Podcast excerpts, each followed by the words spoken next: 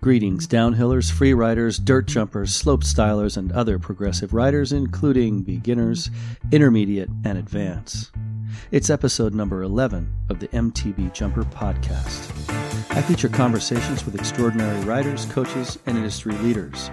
We talk about skill development, bikes and gear, digging and building, strength and fitness, and much, much more. I'm your host, Norman Peterson. Thanks for tuning in.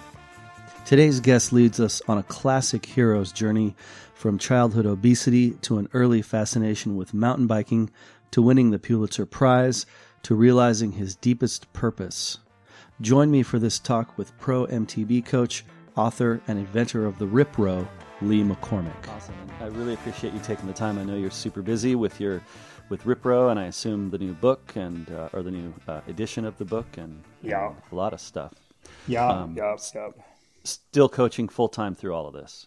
Yes, sir. And trying to be a decent human being, husband and father, too. Mm-hmm, mm-hmm. You know? I get it. Yeah, it's a tricky balance. It's funny because, like, when you have kids, you basically have yeah. to make more money and be more productive, but then you mm-hmm. have to work less, too. So mm-hmm. uh, that's a kind of an interesting little situation. I think a lot of dads know what I'm talking about, especially dads who work for themselves. Yeah. Self-employment is definitely a, a magical balancing act for anybody who's been through it. That's definitely. a that's a great euphemism. Yes. Well, yeah, and we and, and, and the thing is, we those of us who do it, you know, we don't we don't want to really talk about when somebody says, "How's it going?" You don't want to say, "Well, I'm scared to death," right? Right, like or every, just like, or say, you know, my boss isn't is is the hardest person I've ever worked for. The biggest asshole ever. I know. And I he actually... pushes and he pushes and I should be sleeping, but he's up my ass telling me what to do all night long. I actually do say that when people say, "How's it going?" I say, or "How do you like working for yourself?" I say, "Well, my my boss is a prick." Well, my I, I am the hardest boss I've ever worked for. There's no doubt about it. Yeah? No, no question. Yeah. My my expectations for myself are really high. Probably it's not probably. If my if my if my personal coach is listening, he'll laugh. Um, but, uh, yeah, you know, it's not all healthy, but it, it does make you productive. Yeah, absolutely. Yeah. It's, and it's good. And the outcomes are, it's so great to make stuff, man. You know? Yeah. Yeah. It's it good to make is. things. It's really important. Yeah. yeah. I agree. So, um, so, let's get, let's talk about, let's talk about bikes. I like bikes. I rode, I rode cool. one really, I rode one very recently about thirty feet from my office. I, um, oh really? Yeah, uh, I wrote it on my track here at the house, and that was nice. I figured, uh, uh. I figured if we're going to talk about biking and loving and flowing, I should do some. So, nice. I did. Nice. I probably should have done that this morning, but it's it's uh it's still a little early here. Um, there's a lot mm. of hype about an eclipse happening. I guess I've heard of um, it. I've heard about this eclipse thing. Right, yes. right. Uh, it's going to be a thing. Don't look at it. That's that's all. That's all I can tell you. I, I'm not worried about it because I think it's a hoax. It's a hoax. Oh, sure, a conspiracy theory. Well, you think, you think if, that's if, the... if the Earth is flat, then how the hell could that even happen? I don't. It's that's not possible. Really, that's a really good point. Actually, like at, at our our kids go to this kick-ass school here in Boulder, and everybody yeah. in school has the glasses. And, and if we're done in time, I'm going to ride down there and like. see the eclipse with, with them and my wife and everything. That'd be cool. Oh, nice. Yeah. yeah. That's awesome, man. So, um, I'm curious, and I'm sure, uh, my listeners are curious as to how you, how you got started with biking. We can sp- maybe spend a f- couple minutes on that. Yeah. Like, well, um, I mean, like every other kid are, are my, you know, I'm like, I'll be forty-eight actually in three days. So mm-hmm. like every other kid my age, you know, I grew up with a Schwinn Stingray. Right. And, um, mm-hmm. building jumps and, you know, basically making the jumps bigger until someone got hurt, usually me, um, mm. you know, and then I just became a teenager, you know what I mean? And um, I was very much interested in the Dead Kennedys and trying to find beer to drink and do all that stuff. Um, but, but I was about eight, nineteen and I, and I had a weight issue, my whole issue, like my whole like teenage life. I was really heavy, came from a Weight yeah. Watchers family, you know, diet, feel good, gain back more, feel terrible, repeat. Um, mm-hmm. And like mountain biking was becoming popular. And at the time I was sort of riding motocross and racing motocross extremely poorly. I mean, oh my God, I was terrible. I was beyond terrible. Um, but I liked yeah. it, you know, it was serving a need I had at the time. And um, so mountain bikes were getting popular. And like back then they had eighteen gears or, and I was like, oh dude, I, I could ride up anything, you know? So I went out sure. and I spent three hundred bucks on a Nishiki Pueblo, the nineteen eighty-eight Nishiki Pueblo, two ninety-nine ninety-nine. My parents told me I'd wasted my money, I would never ride, et cetera, which is great motivation probably for a young man. And I just started riding. I mean, honestly, I just started riding the thing. And of course, as everybody knows, like, it doesn't matter how many gears you have, climbing's hard when you're like five foot six, two ten, you know? Um, wow. And just, but... Dude, something about it. I, I liked it. It resonated with me, you know? And I started riding more and more. And I remember I decided I was going to start riding to school. And I, I, I, I'm like, I'm into metrics. I time everything I do or count everything I do. I'm weird. And yeah, and so yeah. I remember, like, it took me forty-seven minutes to ride to school the first time. forty-seven. It about killed me. It was so hard. And I lived in a, in a hilly area. And it was just murder. But something about it, dude, it felt good, you know? And so yeah. I just kept I kept at it, and I kept riding. And then we would do some mountain biking on the weekends. But most of my miles were just around the neighborhood, just, you know, getting miles. And what happened was I started losing weight. Um, I saw started seeing muscles I had never seen before. You know what I mean? Um, nice. Started really identifying myself as a, as a, as a, as a cyclist. Um, I became a pretty serious roadie and triathlete.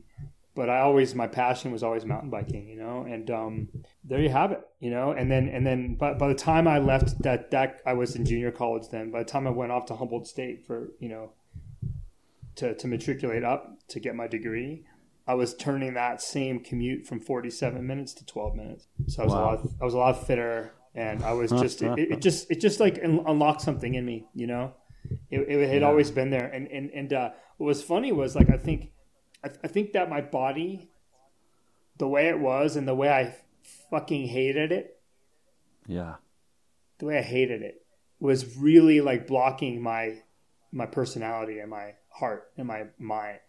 And something interesting happened. Like as my body changed, or maybe as my body got out of my way, let's say, I started to kind of become like, I guess, who I was supposed to be, you know?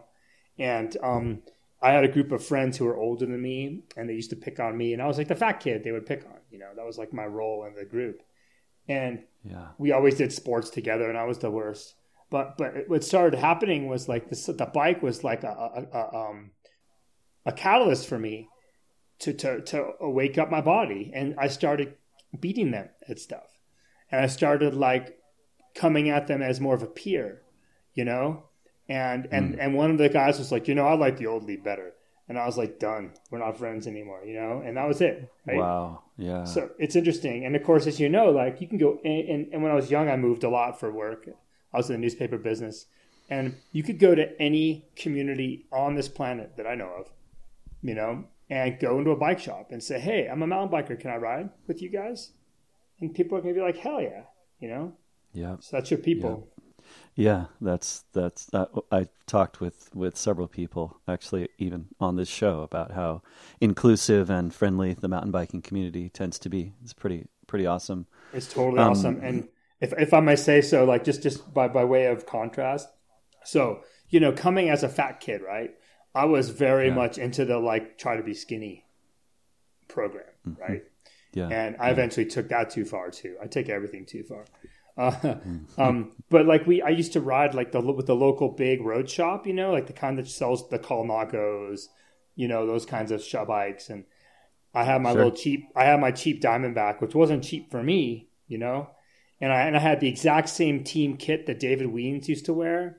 He was like my idol, mm-hmm. you know, mm-hmm. and, and I would wear that, and I would go out on these rides with like forty miles, you know, like, like along the coast in, in Orange County, through the Back Bay and, um, Newport, and there's this sprint at the top of like at the back of the bay. There's like this punchy climb, and that was like the yeah. big thing. And and I couldn't hang with these people, and I stuck with it and stuck with it and stuck with it until I could basically hang. And the the day I won that sprint was the last day I ever rode with those people, um, because wow. they they were not nice people, you know. And these are people like my mm. age. So I'm thinking about like a guy who's like in his mid to late forties, early fifties, who's got some money, who's got like a ten thousand dollars bike, and some yeah. young twenty-year-old guy shows up on like a six hundred dollars bike and he loves riding. Like I would be like, dude, come with me.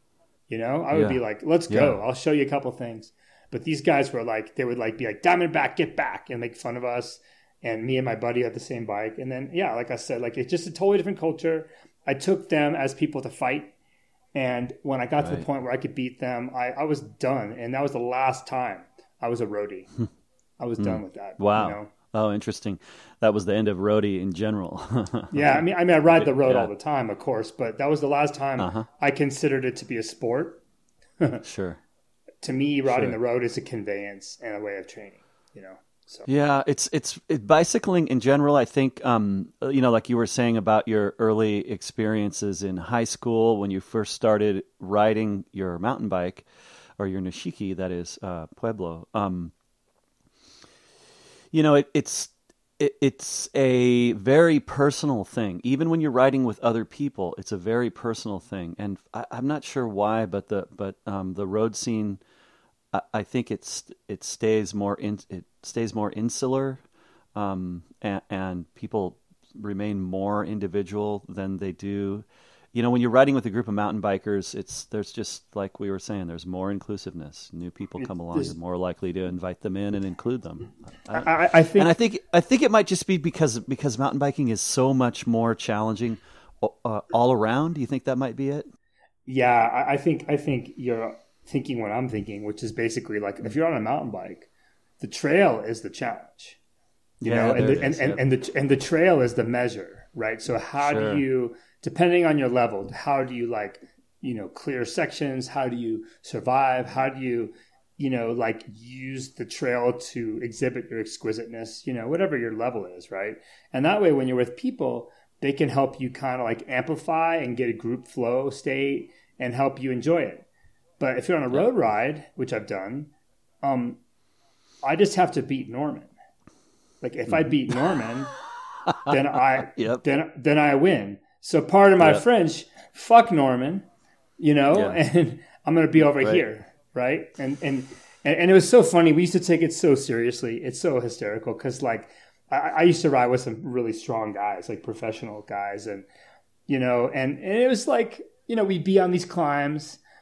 And like one of the guys, like, so I would like, I would like, I, I've always been a sprinter, you know, better sprinter than a climber, right? So like, I would like cough while I shifted so he wouldn't hear that. And I would go, you know, this is back when you had to, this is back when you had to reach, get your hands off the handlebar and reach a lever on your down tube, right? And then, sure. and then he used to, he used to race with a heart rate monitor with, with a, with a, um, he was a pro triathlete. And so he always had like an alarm if his heart rate got too high. And and he started oh. under, understanding that if his heart rate got too high, I would attack him, right? Yeah. And but of course he's no dummy, so he set his alarm low one day, and I attacked, and he's like, "Sorry, chump," you know, and he like, threw down. He's aerobically, wow. he was just, he was way more than me aerobically. So I had a hundred meters on him any direction, but but you know, for any more than that, it was it was all him, right? So yeah, that was sort of fun. But yeah, I think you're right. Like, I think I think. If, if, if I don't know, because I, I, I around Boulder, like gravel riding is like the new thing.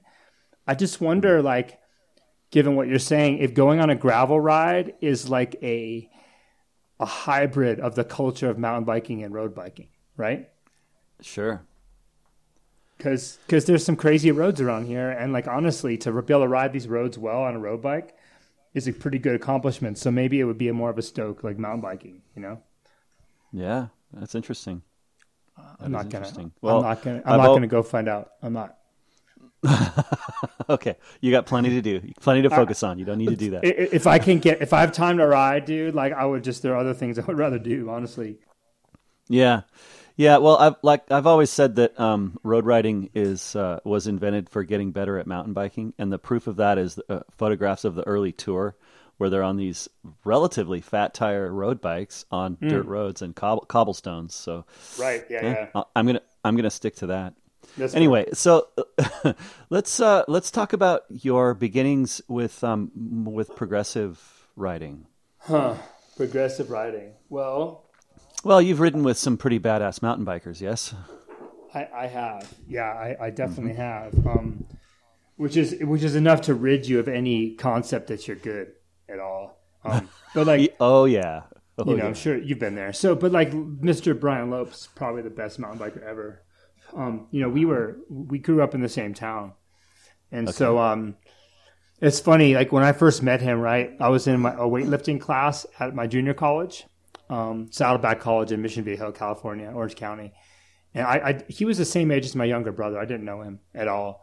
And I'm, you know, of course, I'm a, I'm a mountain biker by then. So I'm wearing Lycra. I've got my, I upgraded to a Diamondback Apex, which by now is, is Dayglow pink. Right. And, mm. and he's like, hey man, do you ride bikes? I'm like, yeah, man, I love riding bikes. And I probably even said, I'm a badass. I'm sure I said that. Right. And, uh, and he's like, oh man, I ride bikes too. You guys, you want to, you want to go for a ride? I'm like, sure. So we meet and he shows up on a B M X bike. I'm going to give you real time the entire ride. Are you ready? Here it goes. All right, yes. Bro. Cool. I have no idea who this guy is.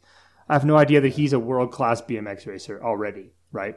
Uh, yeah. So, so we leave like the gym, we're going down this road.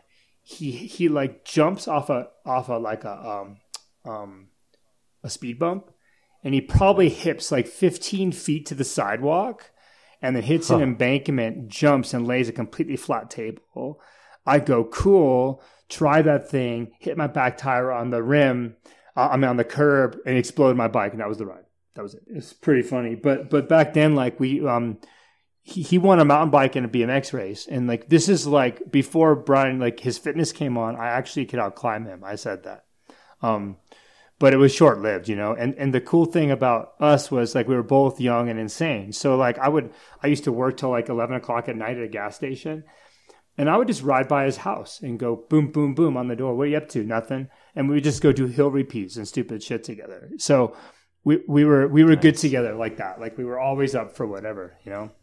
Um, yeah. But yeah, I, I've I've I've ridden with some fast people. He he of course, you know, is one of the fastest. And I've spent time on Curtis Keene's wheel, which is always just an act of absolute beauty. Wow. Sure. Um, cool. So so you asked me when I got progressive. So I guess like. Um, I'm in. I, I've graduated from college, and I'm an intern at the Sacramento Bee in Sacramento, California. I'm still very much a roadie and a recreational. You know, I'm a mountain biker too. And back then, I used to um, speed skate. Um, so I used to like commute to the um, newspaper on speed skates and ride the road and ride mountain bikes when I could. But I was still very much self self like uh, endurance guy. And so I went to the Mammoth Nash. I went to the Mammoth Nationals, which is not far away, and I raced like. Back then it was called sport. This would be cat two cross country, right? And dude, okay. I suffered. I uh. busted my ass to be in the middle of that pack, you know? Yeah. And then yeah. of course the Kamikaze Downhill was going on and it's famous, right? And I'm like, well, I have to, I'm here. I'm scared to death, but I'm going to do it. So I had a, I had a hardtail with a one hundred fifty millimeter negative rise stem, um, a twenty inch pink handlebar. You know what I'm talking about, right? Oh, yeah. Yeah, yeah. Um, my, my seat post, I dropped it like a quarter inch, put like sixty pounds of air in my Richie Z-Max tires, you know, and, and just went. And I put a fifty-two chain ring on the front of it, fifty-two. Oh, and my that God. was that was the beginning of the end for me, dude. Like, I'll tell you what, like, that was the most – oh, and I had an inch and a half of suspension in the front. And mm. I just, like – fuck, man, like that terror, you know, at the top. I mean, because like the top of Mammoth is not like Earth. It's like the moon. And just the wind yeah. and just like sprinting over that first hill. And there's a blind, you know, fall on the other side and just that commitment. That's a flow trigger, dude, on hindsight. And my God, like I, I just don't remember anything about it. It was completely a seamless moment of, oh, my God, I finished. Right. It was snot, it was snot down my whole body. The biggest high I'd ever experienced in my life at the time. And I was like, you know, t- toward the top of the field. And I was like, I'm a downhiller, dude. Done. You know? So yeah. I, I, I'd already gone through, I'm not a roadie anymore. And then I was like, dude, I'm not a cross country guy. I'm a downhiller, man. yeah. That was it. Yeah. That was it. You know, this was nineteen ninety-three. That's great. That's early. Yeah. Cool. And uh, how long did you, did you, so did you get it seriously into racing? I did. Yeah. Like I took it as seriously as I could. Now I, I was not cursed with talent. So like Brian, you know, Brian and I kind of split, split paths and I went to go work as be a normal person. And he went on to be Brian Lopes. And, um, sure. Um, but yeah, I took it as serious as I could, you know, and, and there were some years where I fought hard to wait to, to race downhill, you know, and I was really motivated to get good at it. So like downhill, slalom, four cross. When Super D came up, I had like a nice scourge of terror there. before like the pro cross country mm-hmm. guys came into it. And um, mm-hmm. yeah, I, I was I was committed, you know, and like, you know, I mean, I'm, we're talking about like, okay, I want to win Cat Two, and then I want to win Cat One. I'm not talking about the World Championships. I'm talking about where I was at the time, you know. Sure, sure, sure. And I yeah. was committed. Like, I my I was doing okay in my career, my newspaper career. I was yeah. an informational graphics artist back then in, in a daily newspaper, and I had interviews, you know, and like at, at the big places. And offered a job to be like the, the, the, you know, art director for this huge back then, like news bureau. I don't think they even exist anymore. And, the, but I was just like, you know, you don't have mountains here and I have to win a national. Like, that's all I cared about, you know? Wow. So, yeah. Yeah. So it really, it really like shaped my life, that, that, like uh, that commitment or addiction or whatever you want to call it, you know, it, it was yeah. a big, it was a big deal. It was a really big part of my life. And, and, and I just always had like the, the parallel track of like, I'm a mountain biker. That's all I really care about in life. And if you talk to me, I'm sure I'll bring up mountain biking. I'm sure, you know, and, and that's what I live and dream.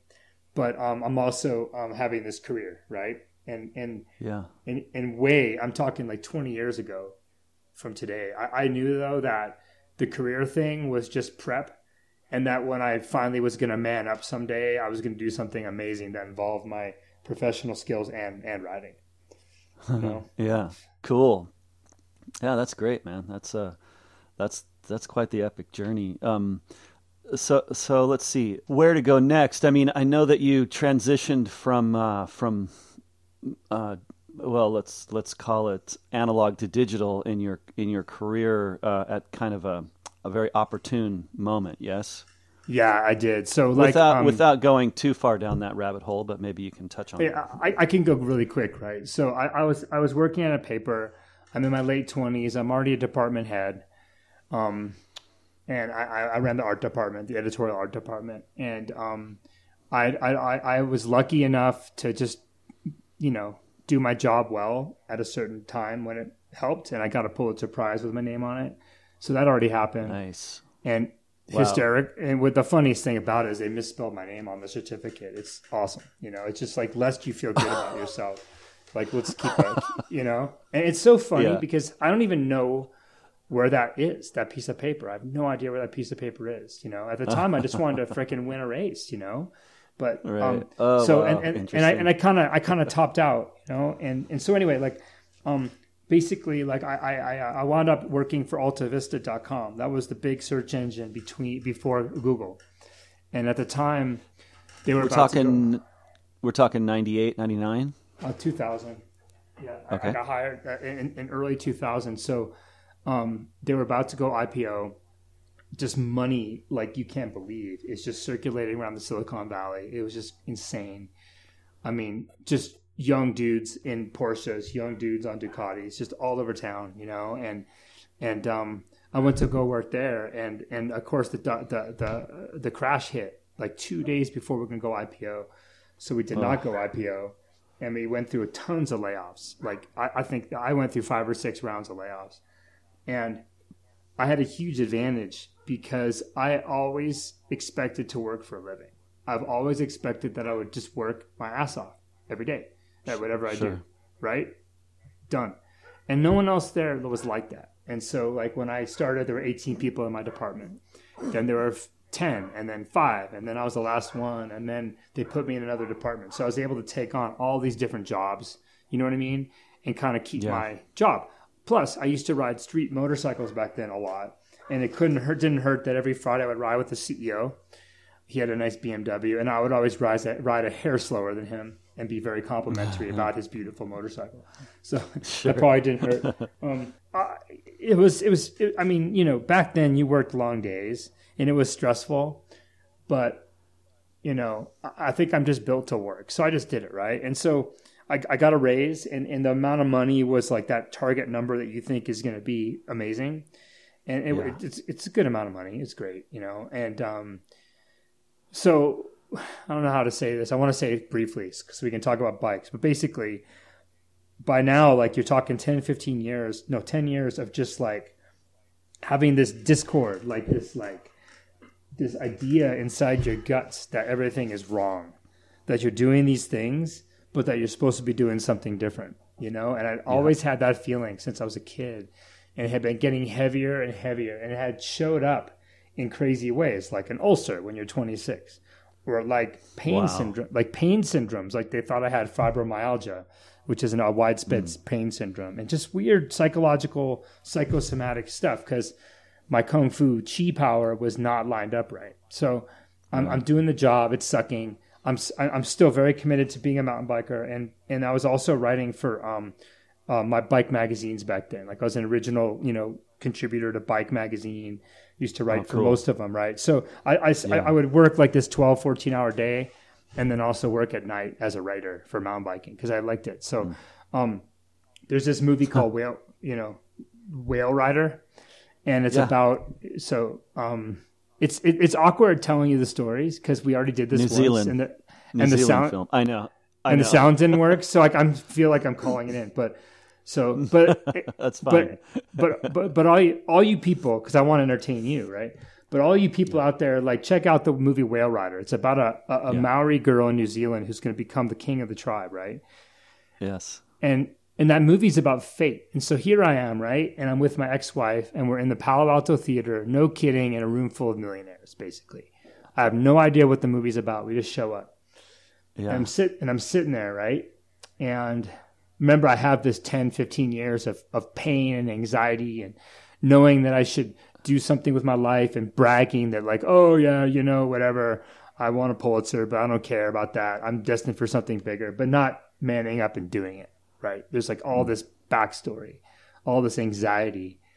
And the movie starts, right? And it's about fate. And it shows her awkward life and how she's meant to do something different. And she kind of knows it and her tribulations of going that way. And, and and halfway through the movie, Norman, I'm just like crying, you know, and I'm trying to stop myself. But then I finally give up and I'm just openly crying in this in this movie. And it just, it gets heavier and heavier and heavier. And it's like obvious that some shit's going down here. Right. And I'm openly sure. bawling and, and it's just coming out of me. Right. And I had like a vision and I was a speck and somebody was saying, hey dude, are you, are you seeing this movie? Are you watching what's going on here? I go, yeah. And the voice said, so are you honoring your, your purpose? And I was like, no, you know? Mm. And then, um, the next day, and like, this is where, you know, the inspiring story becomes bad advice. But the next day in, I, I went in and I quit my job. I quit my job. And, and, and I was doing a pretty good job there, right? And my boss is like, I don't care. How much money do you want, dude? And I was like, it, it doesn't matter. And then he goes, wow. well, you know, um, Yahoo's buying us. And if you could wait a month, you're going to get all your stock options. That's the part I could have waited a month, you know? But I yeah. didn't. I mean, dude, like that, I, you know how it is like when you're like, you've been wanting to do, say, like a big jump or a big drop. You know that moment yes. when you like roll in and you're like, okay, if this is going to happen one way or another, right? You know that moment? Yeah. Um, that I, I, I crossed that line. It was hmm. done. So there you go, hmm. done. Then I went to a salary of zero. Done. Huh. Wow. Yeah, that's uh, that's really interesting and, and inspiring. I mean, because at, at some point you you had you been coaching by then, or no? Uh, uh-uh. Like okay. And, and so what was your mind, next? What was your next move? I mean, in terms well, of well, yeah. So my next move was like, well, shit, that was scary, and I um I, I did go out and do like the Norba circuit that that that year, and I did win okay. some races, and um. It so when you th- when you walked away from that job, what was in your mind as far as what you were, what else you were going to do?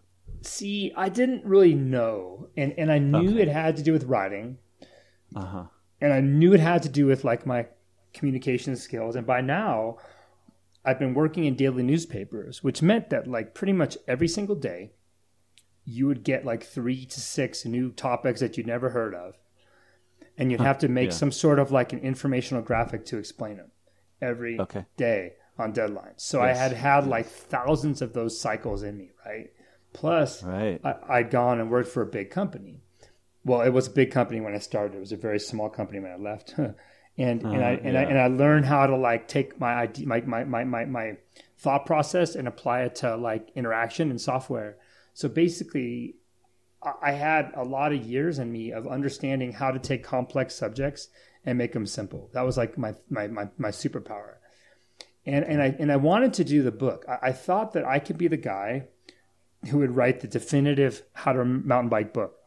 And I'd read everything out there, and nobody had really like said, this is what you do with your fingers and your toes and your elbows, you know, like how to actually yeah. ride. Right. And so yeah. I was out on the, I was out on the circuit. Right. And I'll never forget because we were in the um, Norba circuit, the Norba circuit. And, and I, I'll never forget because we were in West Virginia and it was like their hundred year floods. It was so sketchy. Oh my God. So muddy. And there was a, there's a pro guy um, who, who had been coaching, and he was a coach. And he'd been a Red Bull guy, like like a Rampage rider and a World Cup downhiller. And I approached him, you know, and I was like, hey, man, like, I want to do this book, you know. And he's like, I'll do it with you, you know. So I'm like, okay. And we exchanged, like, some email and, and phone numbers. And then I'm like, okay, this is what I'm going to do. And I, and I was out on the circuit, and I knew that it was a good adventure, but it wasn't my purpose by any means. And I started calling and email this guy, and that, that poor bastard could not answer a phone call. He could not reply to an email. And so I just kind of like went on the, on the, on the side. So this is ten years after I'd seen Brian Lopes. Right. And Brian yes. by now is Brian frickin' Lopes, like the most yeah. winning mountain biker in the history of the sport. And out of the blue. And of course, I'm not going to say randomly, but out of the blue, the phone rings and it's Brian.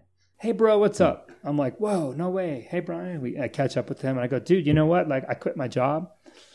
And um, I want to write the book, you know. And he's like, "Dude, I'll do that with you. I'll be on, you know, I'll, I'll be the, I'll be like that guy, you know." I was like, "Okay, yeah." So done, right? And we did it, you know. And it was, dude, like you think that working in like a daily newspaper is stressful or at a dot com is stressful. You know what's really stressful, dude, Norman? It's like when you've been telling everybody, including yourself, how you're gonna write this book someday, and you're some kind of a genius, and how amazing it's gonna be. Huh. When you open a Word document and that cursor's blinking at you, that's stress, dude. I know it well. Yep. Yeah. So, so that, that's it. And then the book was the hardest thing I'd ever done. I gave myself the shingles from the stress, blah, blah, blah. Oh man. It's, it's done. Jesus. It's done and it's great. And then like, I had that crazy moment in life. Um, be, um, see that the book that was like the best selling mountain bike book before that was Ned Overend's book. And okay. Yep. Yep. And then one day I get like a PayPal notification. It's Ned Overend. He bought five books for me, five. And he wanted me to sign one for him, one for his son, and some for his son's buddies. And I wow, was just like, cool. And I'm just sitting there with a freaking Sharpie going, like, dear Ned, like, what do you say to that guy? Right. Like, right. Right. and by, and by this time, like I'd already interviewed him like for a magazine, you know what I mean? And he's a, a nice guy. And also yeah. a hero, right? So that was kind of rad. Sure. And then so the coaching happened all after all that. Like I, I never thought I'd be a teacher. I never thought I had any any disposition or desire to be a teacher. Never. But um, once the book was done, I kind of looked around and I raced and I did okay. And um, and I was like, well, you know, real sports like skiing have a curriculum, right? You have the P S I A. Mm. Or swimming or any other sport. So I decided I'm going to be the guy to, to, to make the curriculum. So I designed it. And somebody wisely said, well, before you publish it, maybe you should teach, you know? So I was like, that's a good idea. And I got yeah. a job just like with a local, like it's called Simba. It's like a local kids group here in town. And okay. I did a season with that. And it was like, you know, first of all, the methods work. They make sense. And and second of all, like, I think I like to teach. And so then the parents started to want to get fast. You know what I mean? And then like another friend of a friend. And back then I was charging like twenty or thirty bucks an hour. And like, it was, dude, it was completely word of mouth. And, um, and what it turned out, Norman, is that, um, I'm trying to say this the right way. I'm a, I'm a, I'm a damn good teacher. I'll just say that. Like, it, and it's just like, it's something that was in me and it's, it's just the way I think, the way I connect with people. Like it was just something that had been kind of stirring. And once I started sure. doing it on a regular basis, I realized that, you know what, like this is, this is the highest and best use of my professional time. Does that make sense? And, cool. and just like one step at a time. And now like I, I teach, like that's how I make money today. Um, hopefully yeah. that'll change, you know, with Rip Row, but like today over the past, like what, five years, I mean, I have yeah. kids, I have a wife, I have a house, I have a dog.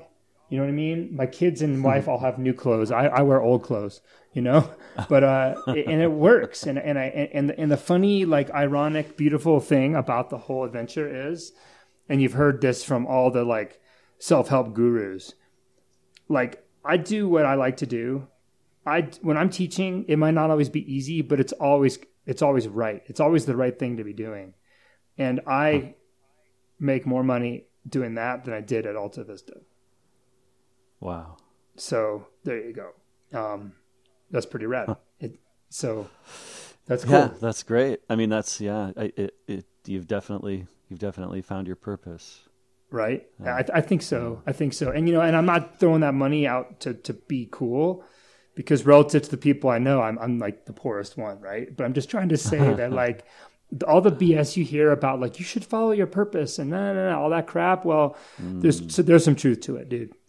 There's some truth to it. And like, and like, I, I could not in any way have predicted what, what, what, what's happening today from like looking forward. There's no way, but looking back, you can totally right. see how all the dots connect, right? All of them. Yeah. And, and one of the things that I get from, um, from story, from your story, uh, and from stories like yours is that, that purpose doesn't, it's, it's not a straight line between here's my passion and here's my purpose.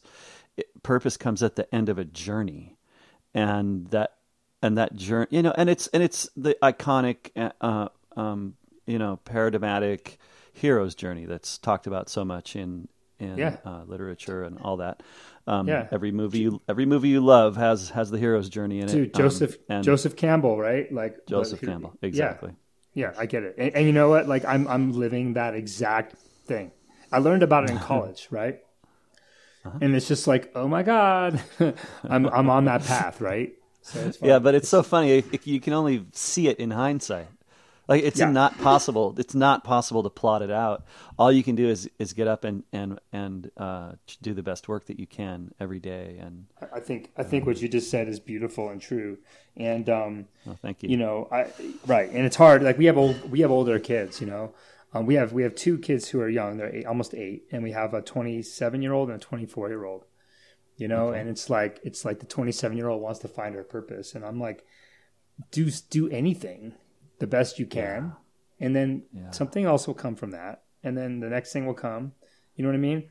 Like when I made that switch to AltaVista, a friend of mine, like we had done some video together, like like we're talking about like late nineties, huge V H S camera. Mountain bike videos early early early right, and I'd done some editing yeah. and a friend of mine, Dean Podolsky, was like, he was a he had been a T V producer. He's like, you know, man, you'd be a good um information architect. And that moment right there changed it all, because mm. I was like, what's an information architect, right? And I looked it up, and basically sure. like in a software company or, you know, a web company, they're the guys who do what I was doing at the newspaper, just for software. And and I and I and I just set up like a lunch interview at AltaVista just to see what they do, you know? And yeah. they kind of liked me, and they're like, um, so is this a job interview or what? And I was like, uh, sure. You know?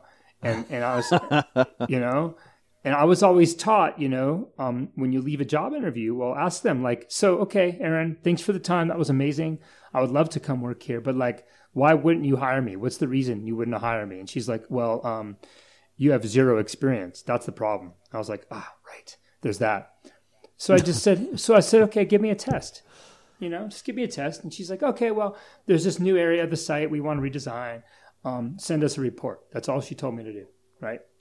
And I was just able to, like, because of the work I've been doing. Right. Right. I was able Graphics. to just, you know, I was just able to get it. And I, and I wrote a report, and they hired me. And I went from the very nice. top of a, of a dying industry to the very bottom of a new industry. I would have taken a pay cut for the privilege, but I did not get a pay cut, sir. Um, nice. And then game on, right? But like, that's the thing, yeah. you know? And, and, and it's so funny too. Like when I was in high school, I was so over the, what I saw as the bullshit of school. I was so over it, dude. It seemed like such a waste of time. I just wanted to do real stuff, you know? Sure. And I, I worked at a gas station, a Texaco, like full service gas station. Dude, I love that job so much. I would pump. I would. I would. I loved it. I would pump gas. I'd be out, you know, by myself at night. If someone had like a blown, like, Fan belt, I'd fix it, you know. Tire blown, fix it. Like, um, water pump, well, we have one here. I don't know how to do it, but I'll figure it out. You know, there's something so real about that, right? And so instead of going to college, I did that for a while. And and I was laughing. Um, last week, I was in my garage um, assembling Rip Rows, right? Like the first yeah. batch yeah. for customers. And I was like, oh my God. And some of the tools that I'm using today, I've had that long. Huh. Wow. You know, and I was just like, holy shit, like this path, like I wanted to be a mechanic and learn about machines. But what happened was I did this other thing and I did this other thing and I became some bike coach guy. And then I invented a machine and here I am again, I'm a mechanic. You know what I mean? yeah. It was rad. Full circle. Yeah. That's cool. That's cool.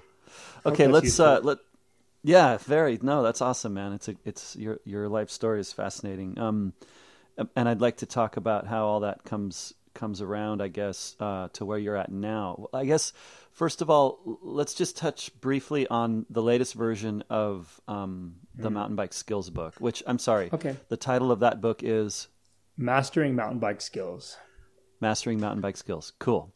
And yeah. you just, you just in the last six months, released the most recent No, like, version? like like less than six weeks. Like, I'm sitting here looking okay, at a copy right ago. here. Like, like we just got... Mm-hmm. Um, We just got them here last week at the house. Um, big, big few cases of them. So it's brand new. It's brand new. Okay. Yeah, it's it's the third edition. So that's the first uh-huh. book I did with Brian, and then that was like. What's Brian's role in that book? Um, well, he's on the cover. Mm-hmm. Um, there's a kick-ass shot of him on the cover. In in, in this in this edition, like it, it, I think it's kind of clear if you read it right, like. I mean, I'm a day-to-day bike coach and I'm a day-to-day writer. So, you know, I play that role, right? But, yeah. but Br- Brian is currently still probably historically one of the best mountain bikers ever to, to do it, right? Ever. And and so in the book, the way the book is structured now is um, the structure of the book is based on how I teach. And the methodologies in the book are how I teach. And I've taught about six thousand people now of all levels. So I've, I think I've got a pretty good data set, right? So the book is is my best attempt last summer under an extremely crazy deadline to express that. Uh, and Brian, okay. Brian has his perspective as like one of the greatest racers and riders in history. So so like where I might come at it from like, the like here's technically how you can do it and here's what your earlobe should be doing while your pancreas is doing what it does, you know, that kind of detail.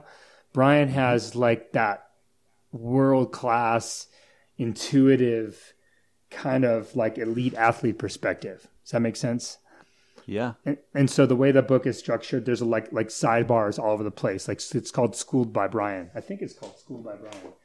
And then uh-huh. that's his that's his voice, you know? Okay. Yeah, Schooled by Brian. Okay. So and it's interesting because like his like you know most riders at his level. Well, there aren't very many, of course. So I'm talking about smaller people. You know, the yeah. part, and, and this is, this gets to, to teaching techniques, but it's like the part of you that goes out and wins like twenty-five national championships, like Brian did, and like five world championships or something stupid, is not the part of you that writes a book. And it's not the part of you that no. talks to other people and makes sense of things. It's a completely different system, right? And that's and, that's why I asked that question, because it's it's very unusual for high-level writers to be able to communicate their skill sets. It, it is. And, and, and, and Brian, like, well, when it comes to equipment, it's insane how in tune he is with equipment. So I can understand why, like, guys like um, Ibis Ellsworth would like to hire him, you know, because um, he, he's really, really good at expressing what his equipment is doing. His, hmm. his, his body is so beyond what we can conceive of that he does have a harder time, like, expressing what he, what he does. But yeah. If you kind of, if you read it, you can get a lot from him still. You know, it, it's like, I'd be like, if we're out riding, I'd say, Norman, like the reason you're casing that jump is because you're doing this thing with your little pinky toe on your left foot, and I would fix it. Right. And Brian has like a much deeper kind of like kinesthetic, holistic approach, you know? And, and I think that like, if, if you read my voice and his voice, if you triangulate, you know, then there's a deep yeah. truth there. Does that make sense? Yeah. Nice. Yeah, yeah, absolutely. Okay, Cool. I, and and uh, yeah, so so by the way, all this stuff we're talking about, I'm going to put in show notes. So there will be links links to the book, uh, any resources I can find on that, and or that you recommend, and um, you know, stuff like that. So cool. uh, scroll down or swipe for your show notes, depending on how your podcatcher works. Nice. Um, okay, so so uh, do you, do you want to get into Rip Row for a minute? Oh, okay. Yeah, that's like yeah. awesome. um, yeah. yeah. So, so I've been doing this now um, as a job for like, I don't know. Well, I've been. I think I've been on this this mission. Well, I quit in two thousand two, so it's been fifteen years, and I'd say I've been paying bills as a coach for ten. Um, mm-hmm.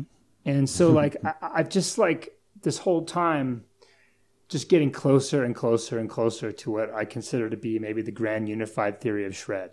Right. Mm, and guts. And like, if you took a class from me in the very beginning, it was good and I delivered value, but I was trying to teach you like fifty things. I'd have to write them on a piece of paper so I wouldn't forget. Right. And over yeah. the, t- over time, like that list has gotten smaller and smaller and smaller. And then like, it's, it was about six years ago, right, that I started understanding like, wait a second, maybe I'm not thinking about this the right way. You know what I mean? Like, maybe there's something else going on here, right? So I, I did, and I started thinking like, you know what? I think the biggest thing we can figure out is what's going on between our hands and our feet, you know? And I started realizing, well, we're, we're standing on our bottom bracket, like, and this is, by the way, a really different thing about the third edition of the book, because the third edition of the book, the new edition, has this thinking in it. Like, cool. I always, I was always thinking of like, well, am I going up a bump or down a bump? Am I pulling up or pushing down? That's how I was thinking and teaching, right? Okay. And and it, and it and it does work. It it totally works, and you can be a damn good rider doing that, right? Um, and by the way, like if if you're pushing down and pulling up, it makes sense to put your elbows above your handlebar. So it kind of like ties to the whole idea that elbows should be out, which I don't believe anymore. So so so so I just basically designed the first Rip Row. Like I, I wrote I wrote the on a piece of paper like a design. And had it built out of steel here in town, and um, it, it just was like basically like a, like a, like a platform with a pivot and, and like a like an arm that would like basically be a bike frame. And I started thinking, oh my God, like this is this is how it works. So I started changing my teaching techniques, and I started like iterating the Rip Row, and and so here we are six years in now that the patent's in process, and we have a company. I'm a C E O now, and all that stuff. And so the Rip Row. So for people who haven't seen it, by you, you can go to rip row dot com um, and check it out. If you're on my Facebook mm-hmm. stuff, you can see it like crazy too. But like, imagine sure. that you're standing on like a like a metal base, right? It's two mm-hmm. feet wide and three feet long. You can put your feet like wherever you want, but you can put them in like a bike position, like on little pedals, either in your normal stance or in a switch stance. You can also put the pedals like moto pegs, depending on what kind of rider you are. And so, okay. so say you're in your moto, your bike stance. And the thing has like rockers on the front and the back. So you have to like balance side to side and front to back. And right okay. between your feet where like the bottom bracket is, is a pivot. And there's a frame that comes out of that. And you can adjust the frame, like the reach and the rise to fit like your bicycle. It has a pair of bars on there. It has a seat that you can set at your riding height, you know, your descending height. And then it has these two hydraulic dampers. And one provides resistance for pulling and one re- provides resistance for pushing. So it like it exactly mimics what your bike and your body are doing when you're like on a pump track or dirt jumping or riding a rock section, um, doing drops, technical climbing. Um, once you get the hang of it, you can start to do it sideways and it starts to feel like cornering, right? And so it teaches you yeah. kind of like like what I consider like to be like the row and anti-row style of riding.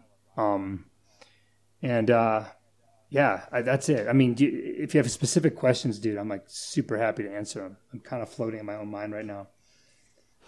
Yeah. Um, I I think because this is a progressive mountain biking show, I'm curious as to how you might use the Rip Row to help someone get better at, uh, say, um, maybe hitting basic jumps. Okay, perfect. And I do this every day. This is my job, right? So, okay. like, so... They're like, so I've been at this a long time and, and I, and I finally, finally, finally, I think I'm starting to find, notice I used starting to, I, I qualified it. I'm starting to figure out the grand unified theory of shredding. I think it's coming to me. And okay. there's just like a very, very simple archetypal, that's the word of the day, movement pattern that people are designed yeah. to do. And I call it rowing, where basically you push with your legs and pull with your arms. Like that's like how the human body's built. Look at your butt, all the muscle back there. Look at how muscular your core is. Look how big your lats are. That's how we're supposed to operate, right? So yes. on the Rip Row, right, I would teach you, like I teach a sequence of movement patterns. We start really simple and then it gets more complicated. But basically on the machine, I can teach you in person or you can learn on your own the elliptical, like row anti-row pattern. So for example, as you come in through the lip of a jump, you would row. And once you're in the air, you would anti-row basically. And um, gotcha. you can you can train that movement, right? And what you can do on the machine is once you start getting it, like the dampers have twelve levels of resistance. Level one is very easy. Five, ten pounds at the bar, maybe. And level twelve, you can get three hundred pounds at the bar if you want it. So okay. as as you start to move correctly, you start adding resistance and power, right? And what you basically do is like burn that pattern into your body. Like the idea that like like when you when you go off a lip, like it's not just your legs pushing into your lip and it's not just your arms like pulling, right? It's integrated right. and it's like mm. it, it needs to pass through your core. And and at the high level, your your upper body pull and your lower body push are connected, but they're just a little bit out of phase with each other. Syncopated yeah. is the word. And so the machine, it's funny because I've been riding a bike at different levels of crappy for a long time. But, you know, and, and I could just Me like, too. Right? I'm not even going to say I'm good because I know what Brian's like. And I, and I rode with Curtis Keene recently and it was like, wow, damn, right. This is how it's supposed to be done. You know what I mean? Um, sure. So I suck less. And and it wasn't until I had the machine that I could finally, and, I, and I've ridden as many pump track laps as any person in the world. I could say that because I'm obsessive, mm-hmm. right? And I have a pump mm-hmm. track thirty feet from me right now. Um, it wasn't nice. Until I got on the machine that I could feel the pattern, right? So like you you, you can teach yourself okay. the pattern at all different levels. And when you get on the bike, this applies to rocks, corners, berms, drops, technical climbing, B M X gait, manualing, hopping, and jumping is a simple, simple, beautiful, like, I guess, expression of this. Then when you yeah. get to the jumps, if I'm coaching you, I'm like, remember that thing we just did? Okay, so here's the timing on this jump. And you just do it. And the thing about it is, Norman, is that, like, this rowing, this is, like I said, I think it's an archetypal pattern because if you look at all different sports and activities, lifting, cross-country skiing, rock climbing, rowing, making babies. They all, mm-hmm. not I V F, like the fun way, like the good way okay. Um, okay. of making babies. Like uh-huh. they all have that like hip thrust, hand pull like pattern. That's uh, how the human body's meant to be used. And so we yeah. remind you about this on the Rip Row. We dial that in and we get on the bike and it's like so instant. It's not even funny. And then once you have it, of course, you can use the Rip Row to improve your skills and then improve your strength and your your your like endurance and speed. So here's an example. Like last week, I coached um, these two professional XTERRA racers, um, Ben and Jackie um, Allen, and they're both kind of like top level world class XTERRA people, which is off road triathlon. And um, yes. I worked with them about four years ago, got them started, and they came back. And I put them on the Rip Row for like an hour. I, there's a video on my feeds and my site too. I put them on the Rip Row for about an hour. And these people are elite athletes, right? So they were able to pick it up pretty fast. And it was insane, dude. We got on the pump track. And within like a short amount of time, they were like ripping the track. Like not just riding the track, but ripping it. Like if you're an XTERRA triathlete, you're going to be hating life because these people are going to shred you so hard on a mountain bike. It's not even funny. You know, they were ripping it. And then we went wow. to some drops. So this is at Valmont Bike Park in Boulder. So we did the small drop. They're perfect. I'm like, okay, let's do the big drop. And we're talking about a professional triathlete here. Sure. Right. Sure. And they're really risk averse.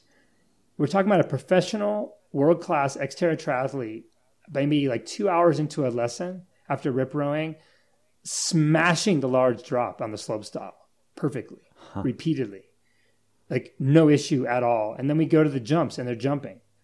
You know, these are people nice. Who like would love to jump, know they should jump, but who are afraid to jump. and within yeah. by, within a couple hours are jumping, and it's the Rip Row. I mean, you know, and, and of course I'm I'm the C E O of Rip Row, and I'm supposed to sell them. You know what I mean? And make that pitch. But like right. Norman, like I've, I'm t- you're talking to a guy who had a crazy idea, who's been in his frozen garage like Rocky Four, working out on a Rip Row for six years, okay, in secret. Yeah. And my wife just going, this guy's an idiot, you know, and trying to figure out how, how she can get by, and and I've had every chance to say this is a bad idea and go back to some any other job, right? And, and, and sure. I want to th- and I want to throw out and be be a jerk and say this like. I, I'm a professional mountain bike instructor. That's my job. And I'm not that because I suck at bike racing now and I'm too old and I can't keep a real regular job. Like I can keep any job, and I've kept lots of jobs and I'm really good at all of them. I was called to become a bike teacher. That was my calling from God and the universe, right? And that's why I sure. do it. And that's why I bring all my kung fu and all my mind and my heart to it, right? So yeah.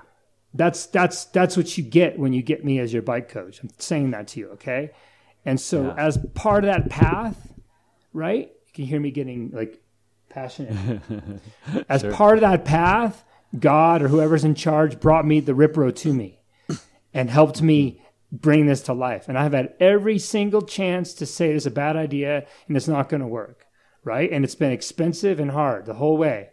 But it yeah. freaking works, dude. It freaking works. And if you're a mountain biker or B M Xer or a motor- motocrosser, you cannot believe the quality of training you get in terms of skill, in terms of neuromuscular patterning, in terms of fitness. It's insane.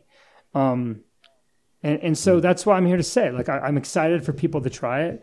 And, and now, like, I'm shipping them to people. And it's like you get a guy, like, I have a client and a customer, um, Curtis. He's a he's a lawyer. He works like twelve-hour days in Delaware, and he has a Rip Row. I'm I'm on Facebook. He's like podiuming in, in enduros all of a sudden. You know, it's it's, it's amazing. Wow, it's amazing. Well, that's awesome, man. That's really cool. That's exciting. Thanks, man. Yeah, yeah I mean, it's good. It's pretty rad. Like, and it's just funny. Like, I just had the idea, I pursued it, and I ignored the naysayers, and here we are. Right? It's cool. Yeah. Yeah. So uh, you're doing a, a rollout, uh, push, pushing it out. Are you doing any traveling for that, or or how, how are you how are you doing? What's your distribution plan for that? Well, right, that right, ne- right. Like so, in software development, they, they have this philosophy called agile development, um, mm-hmm. and so this is very agile. It's funny because so basically, like okay. for you people who aren't familiar with this stuff, like like if you're going to build a like say you're going to build a dam, that's called like a like a waterfall development, where you plan the whole thing at once, you plan every single detail ahead of time, then you pull the trigger and build it. Done. The the new yeah. way of developing products and, and software, especially, is agile, where it's like, well, what's the minimum viable product, the M V P? So like my first sure. like my first prototype was like, does this idea work? And it's like, holy crap, it works. Well, what's wrong with this mm-hmm. prototype? Was wouldn't and then you just iterate and go again and again. So we're following an agile process. And I have to say, maybe you'll appreciate this, Norman, like the other day it hit me. I was like, so what's the difference between agile and seat of the pants and disorganized? You know? Nothing. There's no difference. There's but, no difference. So One sometimes I'm like, yeah, yeah so sometimes I'm like, title. I'm like, oh my God, this is like such a mess. But I'm like, no, dude, it's agile, bro. It's agile. So, um, so, so, so I, we just had a batch of fifteen made, and I built them and we got them out. And so right now um, we, we're iterating the design a little bit, and we're we're okay. working with, with a local place to to optimize the design for production. And then we're going to make probably like one hundred to two hundred fifty. And then people are ordering okay. them now, and I encourage everybody to order one. It's great. And the first people to order them will get them, you know. And um, yeah. we're, we're going to start small, like through my bike channel. Um, the beachhead is mountain biking, and then we'll expand into mountain bike, I mean to motocross and, and into... Um, B M X, um, and uh, we'll use, you know, like people who want to sell them can become, um, uh, what do you call them, like affiliates. That's simple. Uh-huh. And once we have enough margin, we'll we'll have dealers. Um, nice. And then and then then that's mountain bikes are first. But then what's what's really exciting is that this is an accident.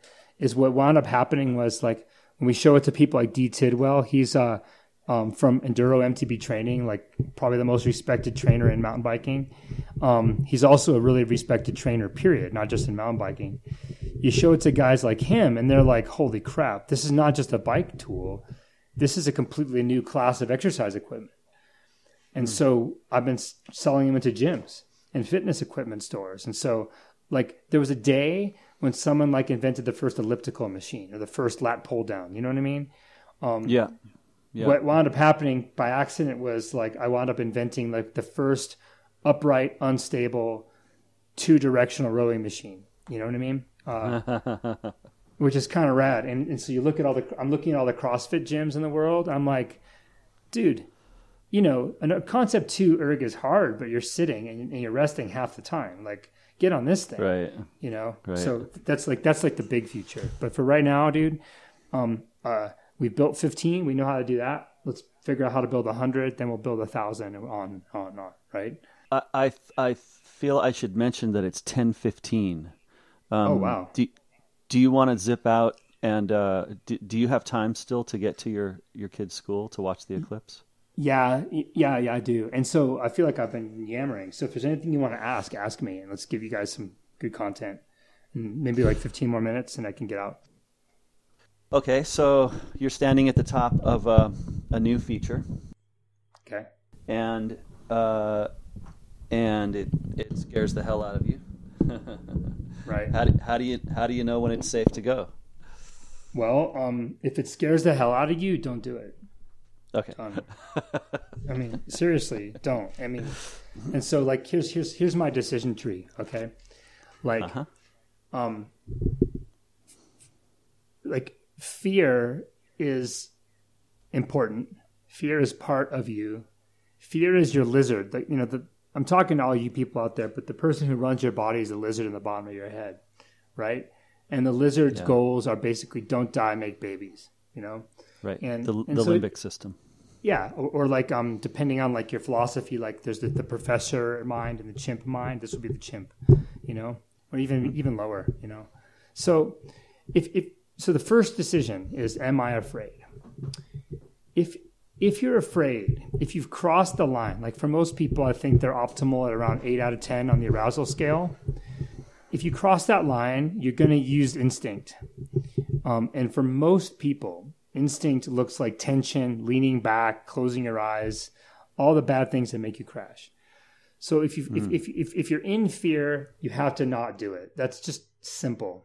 Um, and of course, then the next question is like, well, do Do you even know the difference between, okay, like my body's ready to go and I'm afraid I might get hurt. Like, do you know the difference for your body, Norman? Um, it's something that I'm learning gradually, but. Right. And so like, I, like I would say that I'm at about eighty percent of understanding that, but I think it's, that probably comes back to our journey conversation and it'll, my feelings about that'll probably be a lot different in say a year than they are now, but. Right. Anyway, but but but most most adults don't know. I ask people this all the time, and, and most people have no idea. So like like someone like Brian, like has it so dialed. Oh my God, right? Like he'll do the calculations, and he'll either say yep, and he'll do it perfectly, or he won't. You know, and he's not going to apologize and tell you, oh, I, I'm sorry, I'm not hitting the jump. He's just going to make a decision and not do it, right? And of course, when you're Brian, right. you don't. No one's going to doubt you. Right, the guy will jump one hundred feet without thinking about it. Um, yeah. So, but for the rest of us, we don't we don't have that awareness, especially people who come from an endurance background rather than like sure. a shred like a shred background. So, um, I, I've written on this subject. It's in the book. It's on my website um, too. Like, basically, like like here's a simple way to tell. If the energy is above your diaphragm, if it's in your chest and your neck and your head. And you feel like excited and you want to do it and you can see it happening, that's your body getting ready. That's your body getting ready to throw down and be awesome. That's good. If if, gotcha. if you feel if you feel like uncontrollable tension, if if you're seeing a movie of yourself getting hurt, you know, those are signs. And the other and the final sign is if there's any twinge at all in your belly, if there's any feeling down in your gut, it's a no. That's fear. That's like your vagus nerve. That's like the first nerve an amoeba grew when you got anxiety. Um, that's that's a, that's a no signal. You have to know the difference. Um, and of course, if if if you're if you're if you're at eighty percent today, Norman, then just be conservative, right? Um, and then the idea being that, like, okay, like, all we can hope to do is execute the skills that we have, right? And so once you've decided, like, okay, I'm not afraid, then you say to yourself, all right, well, do I know how to do this thing? You know? And you might say, you know, I've been on the Rip Row a lot lately. Am I row, anti-row, or dialed? Yeah, I'm good. And then you might say to yourself, the last step would be like, well, can I do it right now? Like, am I tired? Is my bike in shape? Am I okay? And if you have, if all those, if, if basically, if you're not afraid, if you know how to do it, you don't have to write an essay or a book about it, but if you intuitively know how to do it and you know you can do it right now, then I say go. Like Yoda would say, just do it, right? But yeah. if if any of those signals are a no, don't do it. And and of course, behind all of that is skill, is training and practice, you know? And if you're a kid and you, and like Brian, he was a good bike rider at age six and he stayed good the whole way, great, it's completely seamless. But for most of us, we're coming in as adults, then you really need to like spend some time learning your Kung Fu, learn your own body from the inside out, man. And, um, And since I, I kind of work with a lot of people and I understand that we can only learn so much, my philosophy currently is about simplicity. It's about learning the, the fewest number of skills that you can learn, mostly row, anti-row, that will apply everywhere. And basically, if you're just going to choose one thing, you can get damn good at it, achieve a high level of mastery with it, and then you're going to trust yourself. And the, and when you have it, you just, you're not afraid. Does that make sense? Yeah, that's that's that's good. Um, I think that uh, that ability to understand how you're feeling in the moment is uh, there's there, there's something to that, you know, because it's so yeah. easy to get amped up and hyped and, and be confused about what it is that you're feeling, huh. you know, in your in your body when you're when you're having to make a decision about the um, and and I'm not even. I, I mean, I think it's probably too much to try to get into, like, is the is the third jump in this line in which I am in the middle of, like, is this going well? Right. That's a, like right. that's a whole other conversation. I think that's probably very advanced, but um, but but we but, can. And I'd love to have it with you someday. But you know what? Like, here's a here's an idea, right? Yeah. Like, yeah. most of us have terrible. Remember, all your lizard wants to do is not die. That's all it cares about. Done. Don't die. Sure. Mm-hmm. Most people are like, I want to make that jump. I want to make that set, right? That's the language that people use out there, right? That's what people say, right?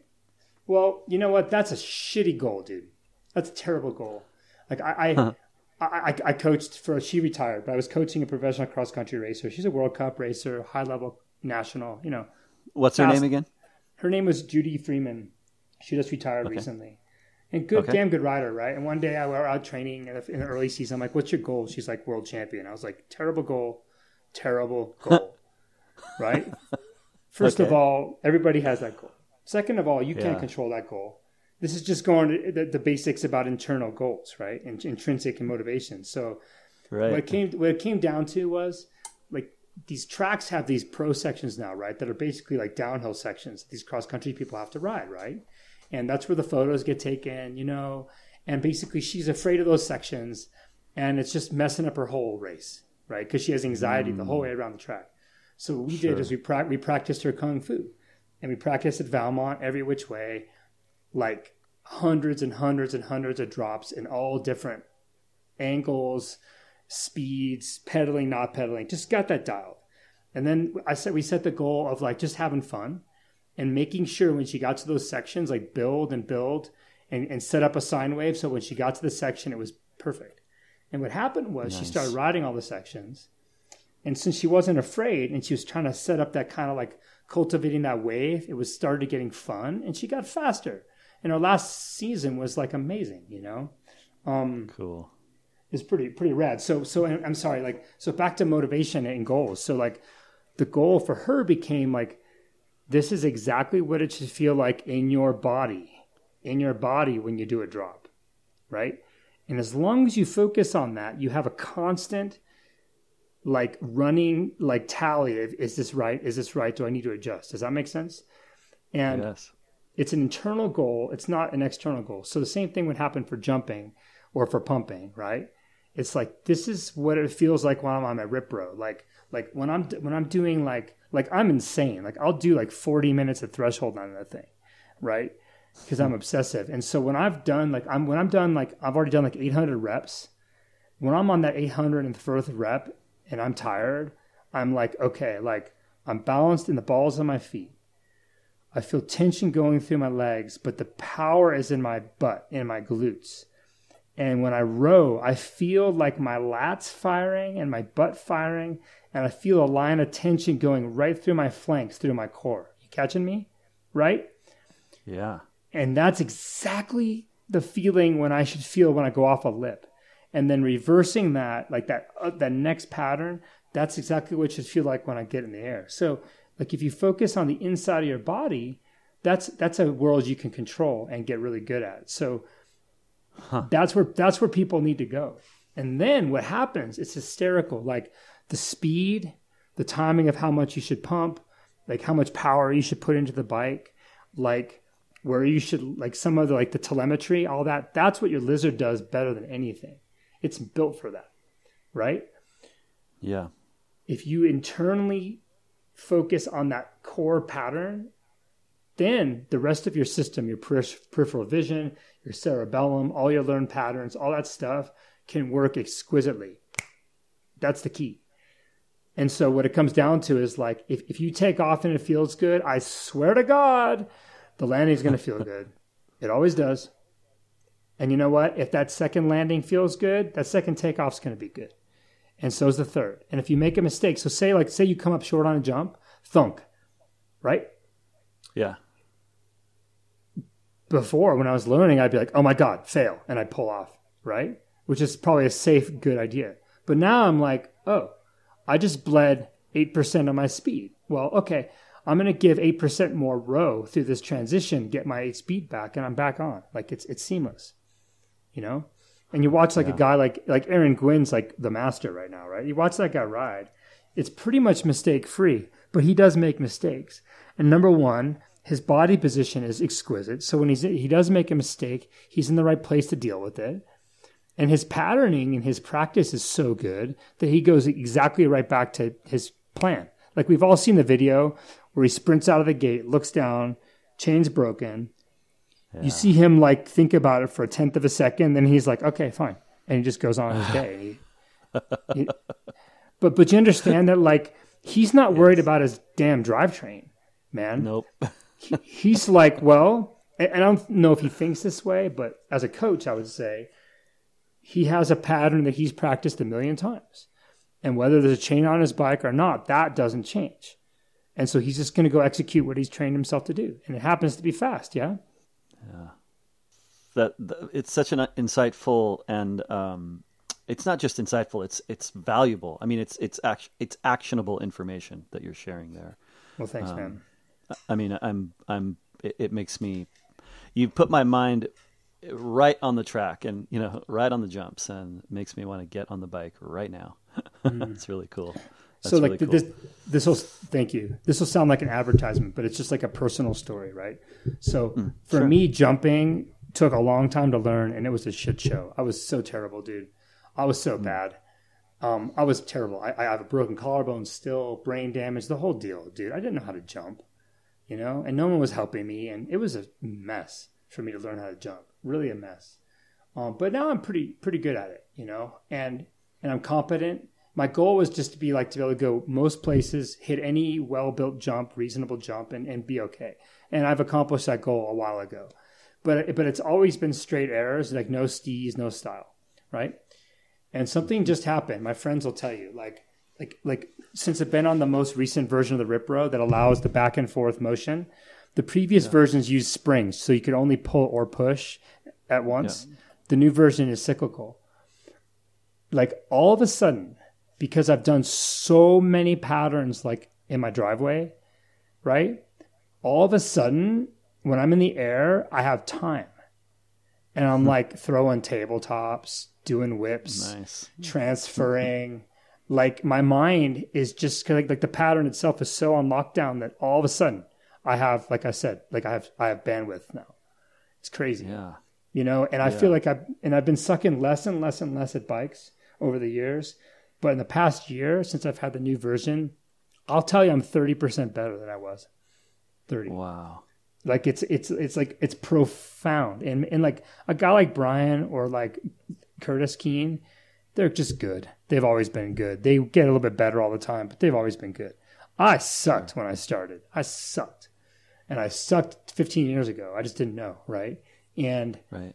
It's just like that that kind of repeated practice and like that that like conscious patterning. Because on the machine, there's no jump. There's not even a pump track. It, it, it's completely internal focus. Does that make sense? It's a hundred percent like, do I, can I keep the deck level and not fall off of it? Can I like do a thousand reps without my lower back hurting and my quads screaming and my shoulders hurting? And I'm here to tell you, Norman, if you can set that thing on a high resistance and do a thousand reps and have your body not hurt, you're doing something very right. And that exact thing is there for you when you get on trail. Yeah. Crazy, very cool. Right? Yeah. I'm excited. Yeah, I'm excited too. To try it someday. Yeah, we, we got to get you on one. Once we have them, it'd be cool for you to maybe uh, try one and review it. That'd be rad. Yeah, uh, absolutely. Yeah. Oh, without hesitation. Yeah. Well, I mean, uh, you know, I, I follow your Facebook stuff partly because uh, you lift weights and I deadlift. And like when you're describing all the firing, you know, the from ankles through calves and glutes and uh, everything. Um, that's that's how you deadlift, right? And and so it, it, this totally. Is all very uh, uh, it all rings true for me. Um, yeah, it's it's hard it's hard to describe other than to say that that uh, I'm I'm I'm glad that we that we had this conversation because it, it, it like I said, it explains so much of what of what that machine is about. Um, that's good. Yeah. And you know what? It'd be cool. Yeah. Like since you deadlift, like you kind of have a feel for the pattern. I, I call, when, when we do that same motion on the Rip Row, I call it a shred lift. It's the same motion, except the bars are traveling in the same direction as on your bike. Right. But like sure. when you, when, when you deadlift, since I know you like to jump and do big stuff, right? Like maybe you already do this, but think about riding. Like when you're, when you're pulling something heavy, hmm. put, put yourself through the transition on a jump you want to hit. And and, yeah. and think about like, okay, what's the cycle? Like from, from the top of the setup roller all the way through the lip. Like how long does it take to get there? Right? Yeah. Rah. It's that timing, isn't it? Rah. Yeah. So dude, what huh. if you were to deadlift with that same timing? Right? Like what if you were just to deeply close your eyes and think and feel yourself ripping through a lip, right? Like that's good practice. Like that, that, that makes that practice like way more valuable than just like looking in the mirror and pulling, you know? Yeah. Well, well, and, and your description of, of keeping the action internal. I mean, just the, yeah, the, the illustration of, of the, of the goal being internal versus external. That's, that's powerful stuff, man. I appreciate yeah. that. And I, cool. I would, I would. I mean, you know, we all watch Brandon Semenuk, right? When he drops a video, we all drop what we're doing yes. and watch it, right? Yes, um, yes we do. I, I don't know him. I've seen him up close and personal, like when I built tracks at the pump tracks at the Sea Otter. You know, I've seen how okay. he operates. I, yeah. I would, I would guess, I would guess that he has a very, very, very, very strong internal life. You know, yeah. and that he's very, very focused inside himself, and he knows what's going on. I would, I would guess that, right? Sure. Whether whether he can, ex- and Brian too, like whether they can express it or not, that's a completely different system. Um, mm, right, right, but right. Yeah, uh huh.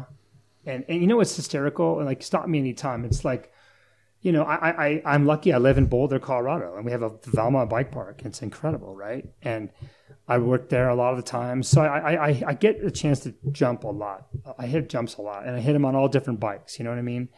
And it's like, if, if you're doing the patterning, well, you almost always make the jump, number one. But even if you don't make the jump, it doesn't even matter.